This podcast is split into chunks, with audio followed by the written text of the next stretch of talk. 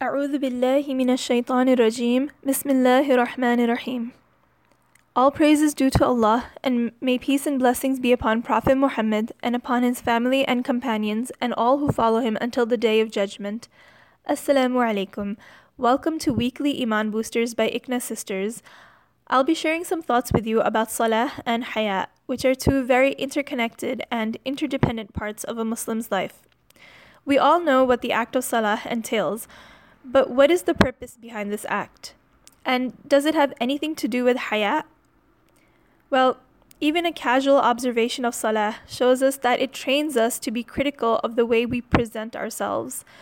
Because in order to pray, we need to be dressed according to certain guidelines. Our bodies need to be covered, the fabric cannot be form fitting or see through. We know all this. But while this is true, let's still take a moment to consider what exactly haya is. Unfortunately, we often limit our thoughts regarding haya to our outward appearances, how we're dressed, or our behavior in public, and even more specifically, just those interactions with the opposite gender. And while all of that is definitely part of haya, there are broader and deep inner applications of haya as well, which encompass all aspects of our lives, not just the way we dress and the way we talk to the opposite gender. Rasulullah spoke a great deal about haya, and I'll quote just a few ahadith to give you an idea. And these ahadith, by the way, are the ones that expressly use the word haya. However, we know that the concept of haya is prevalent in many of his teachings.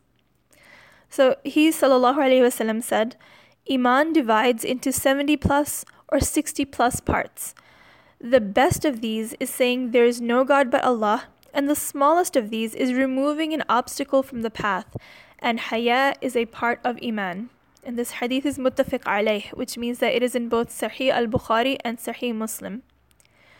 In another hadith, he said, Indeed, every religion has a defining characteristic, and the defining characteristic of Islam is haya. And this is recorded in Ibn Majah and verified by Al Albani. And he also said, Haya does not bring anything except good, which is also muttafiq alayh. And lastly, he gave a stern warning against being negligent of developing haya. He said, If you do not have haya, then do as you wish meaning a person without haya is a person without any restraints to prevent him from things that he should stay away from. And this is recorded in Al Bukhari.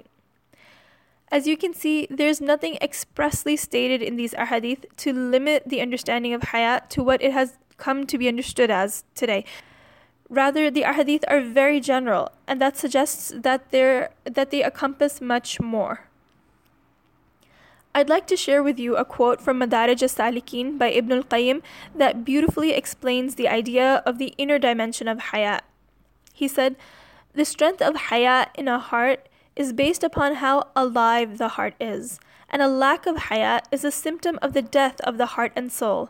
When the heart is alive, haya is perfected."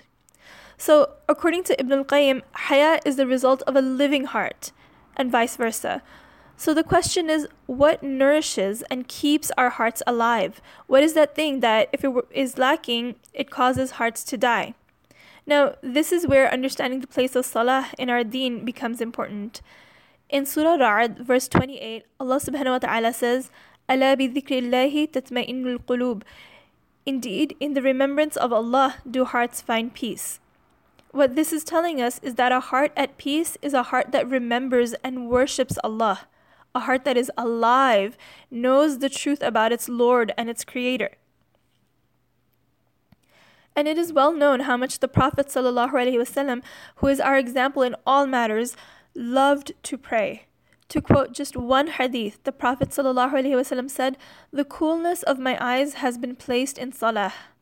More than any other act of worship, this was what his heart most desired and delighted in. It's good for us to pause here for a second and consider our own relationship to Salah. Do we approach it with even a fraction of the love described by the Prophet ﷺ? May Allah subhanahu wa ta'ala make us of those who find comfort and peace in prayer from the tests we face in life. May our prayers help us center ourselves so we can continue to remain true to the principles of our faith through all situations. I mean, so this is the purpose behind the prayer. Salah is key in reminding us of our Creator and the reality of our creation, thus keeping our hearts alive. And the connection that Salah develops between us and Allah also increases our haya. The Quran says in Surah Al-Ankabut verse 45, "Inna salata tanha 'anil fahsha'i wal munkar." Indeed, prayer forbids indecency and evil. So, just to give you a brief explanation of the words used, um, which is translated as indecency, has a connotation of crossing limits and refers to those acts which are bad or forbidden because of context. So, for example, intercourse between a man and a woman is allowed, but if it occurs outside the bounds of marriage, it is forbidden. So, zina. so zina falls under the category of fahsha.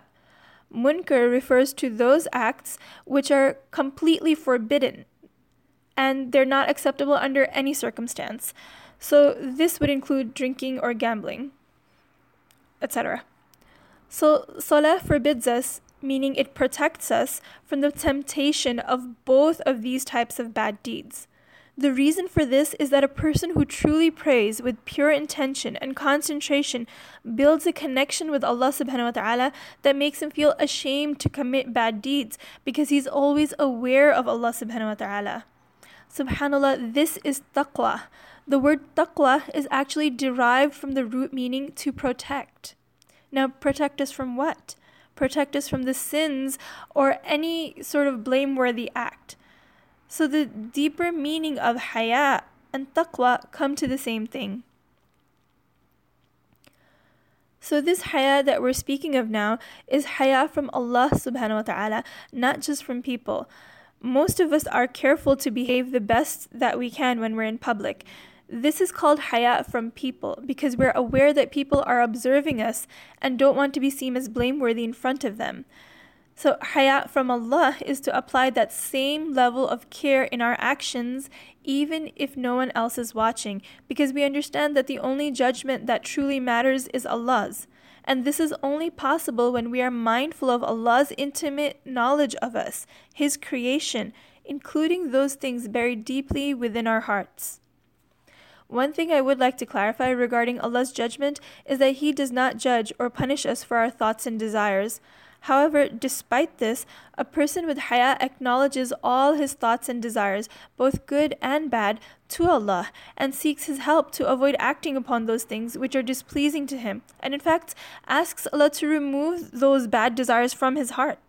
This is because once he realizes that there is something within himself that is displeasing to Allah, not doing anything about it is a source of embarrassment.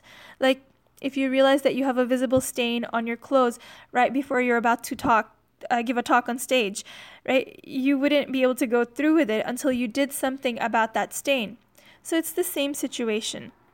The Prophet ﷺ said, Piety is having beautiful character, and sin is what rattles in your chest or your heart. The Prophet ﷺ is talking about that sometimes vague, sometimes strong feeling in our hearts that tells us that what we're doing is not right. When we guard our haya, we learn to respect that feeling and stop telling ourselves it's no big deal in response to it. So, for example, haya will prevent us from raising our voices in anger or impatience. Likewise, a person of haya also seeks Allah's help in all things that will earn his pleasure. So if a thought occurs to him to give sadaqah or perform some other small act of khair, he doesn't if he doesn't act upon that, he would feel ashamed that I had this thought of doing something good, but I didn't act upon it. Uh, I'm not striving to be the best person that I can be. And that also causes him to feel ashamed or embarrassed in front of Allah subhanahu wa ta'ala. And and this can be a good thing because it motivates him and it pushes him to be the best that he can be. In an excerpt from a hadith Qudsi, Allah subhanahu wa ta'ala says, My slave approaches me with nothing more beloved to me than what I have made obligatory upon him. And my slave keeps drawing nearer to me with voluntary works until I love him And when I love him, I am his hearing with which he hears, his sight with which he sees, his hand with which he grasps, and his foot with which he walks. Subhanallah. Now, this is a very beautiful hadith Qudsi. It means that as that connection with Allah subhanahu wa ta'ala grows stronger and stronger, Allah subhanahu wa ta'ala guides this person's senses. Subhanallah. I mean, imagine how this person would experience this life. The serenity and love and patience this person would have for everything and everyone, even those who cause them pain. I mean, I'm reminded of Ambreen Naeem, the woman whose husband and son were martyred in the New Zealand masjid attack. Like her composure despite such a tragic loss was truly admirable. May Allah subhanahu wa ta'ala have mercy on them and on us. So a person experiencing such closeness to Allah subhanahu wa ta'ala as described in the Hadith Qudsi would not look at haram because his eyes are guided by Allah subhanahu wa ta'ala.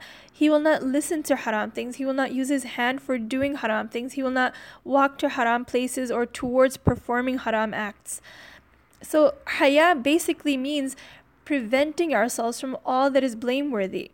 And it's through a realization that all that we have is due to Allah. So gratitude towards Allah subhanahu wa ta'ala is also a deterrent against not having haya.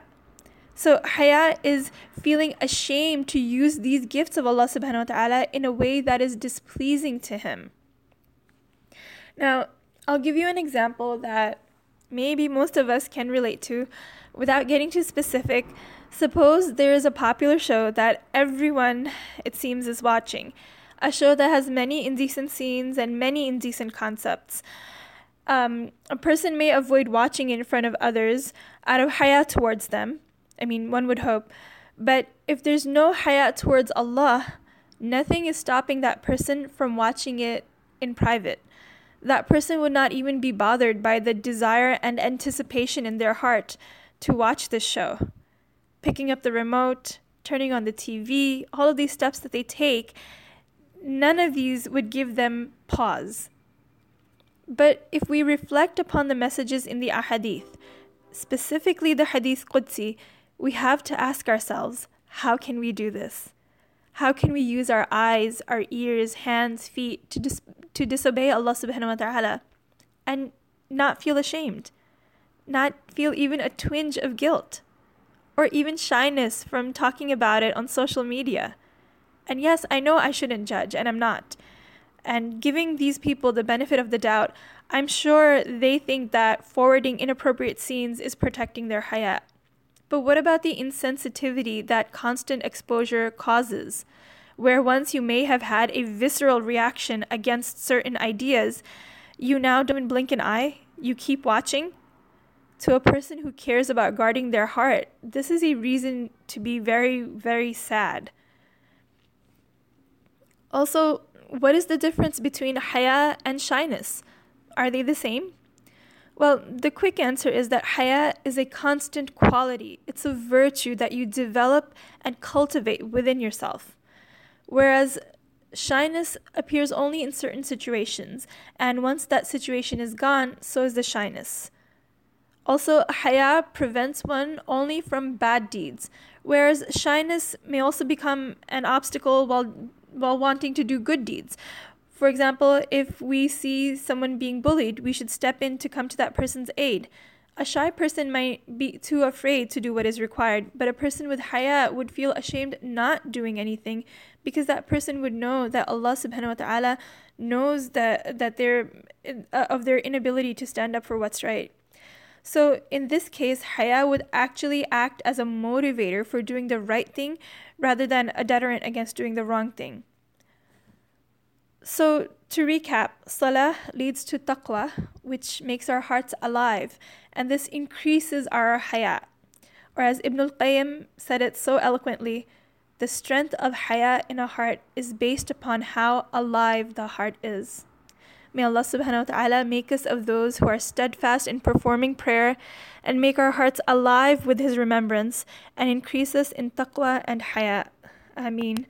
Jazakumullah khair for listening. Assalamu alaikum.